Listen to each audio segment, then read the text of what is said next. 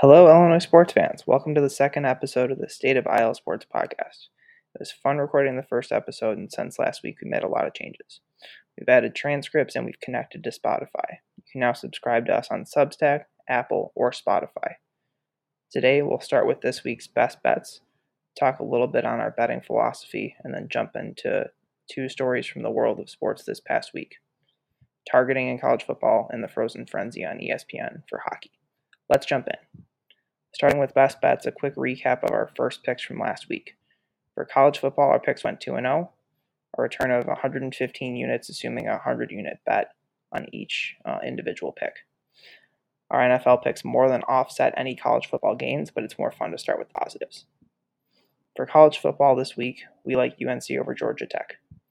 UNC is coming off a loss to Virginia, and normally we don't like picking an away team for college sports. But I think being on the road is exactly what this UNC team needs.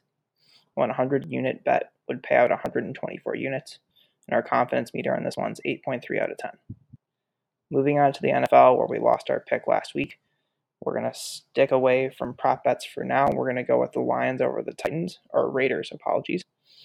Uh, Las Vegas should get their quarterback back for Monday Night Football, but we think the Lions are a good football team. What do good teams do after they get embarrassed? They don't let it happen again. 100 unit bet would pay 126 units, and our confidence meter on this one 7.9 out of 10. As always, please wager responsibly. That's all for best bets today, but we'd like to start sharing our betting philosophy. Our core tenet is pretty simple. If I want to watch a game, I probably shouldn't bet on it. There are two main reasons why people want to watch a game. Number one, you're a fan of one of the teams, or number two, you expect a good game. If you're a fan, it can be very difficult to be objective. There's nothing wrong with putting a small wager on a game that you're a fan of just to have something on the line, but if you're really trying to win money, why bother placing a wager when you know you're biased? For number two, you expect a good game.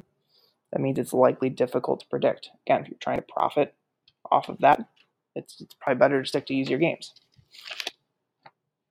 That's all for our philosophy today. We'll just be adding little nuggets on philosophy for the next couple of podcast episodes. Instead of previews like I alluded to in our Monday newsletter, I think it'd be more fun to talk about big recent stories tied to Illinois sports.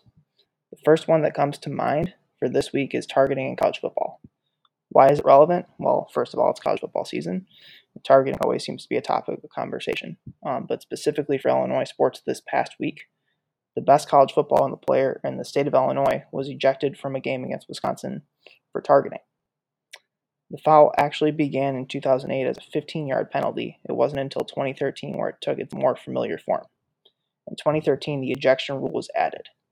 Any targeting foul would result in automatic disqualification from the rest of the game. In a second half, uh, targeting results in a first half suspension from the subsequent game. If a targeting foul occurs in the second half of the final game of the season, the player will actually be suspended for the first half of the first game of the next season.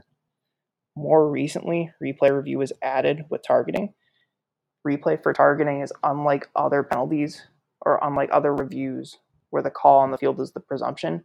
For targeting, the presumption in the review is that targeting didn't occur and there has to be irrefutable evidence that targeting did occur for the foul to be upheld. And that's a step in the right direction because of the consequences of the call. That said, it's certainly not perfect. Case in point is the Johnny Newton play against Wisconsin. For those who didn't see, Johnny Newton's a defensive lineman and he made a really good pass rush move to get to Wisconsin's quarterback, Braedyn Locke. He forced a fumble on the play, um, but there was a holding on the defense, so it wouldn't have mattered anyway. Uh, but the problem with the Johnny Newton play is that he hit Wisconsin's quarterback up high and was called for targeting. By the letter of the law, targeting was the right call, but does Newton really need to be ejected from that game for that play? He's a big dude coming off a pass rush. He's got a margin of maybe half a second to make a play. It wasn't a malicious hit. That's my problem with targeting. We don't even try to factor in intent. The best analogy I've seen comes from baseball. I forgot where I saw this first, so I apologize for not giving credit, but I think it's a really good analogy every hit by pitch results in the batter being able to take first base. And I think that's a logical thing.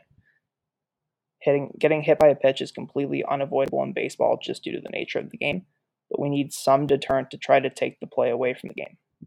Not every hit by pitch results in ejection, though. umpires have discretion, and that's a good thing. There's a huge difference between a 77 mile an hour curveball that just never breaks and a 98 mile an hour high and tight fastball in a heated game. Do umps get it right 100% of the time? No. But they get it right most of the time. I'd like to see something like that in college football, uh, especially if the ejection suspension aspect of targeting uh, stays in play. One last quick note, and we'll send you on your way for today. Did any of you get to catch ESPN's Frozen Frenzy Tuesday? It was essentially NFL Red Zone, but for hockey. You toss out the Blackhawks getting demolished by the Bruins, it was awesome. I really hope they keep that format often. It's good for the game of hockey. That's all for today. Make sure to subscribe on Apple Podcasts or Spotify if you don't already subscribe on Substack.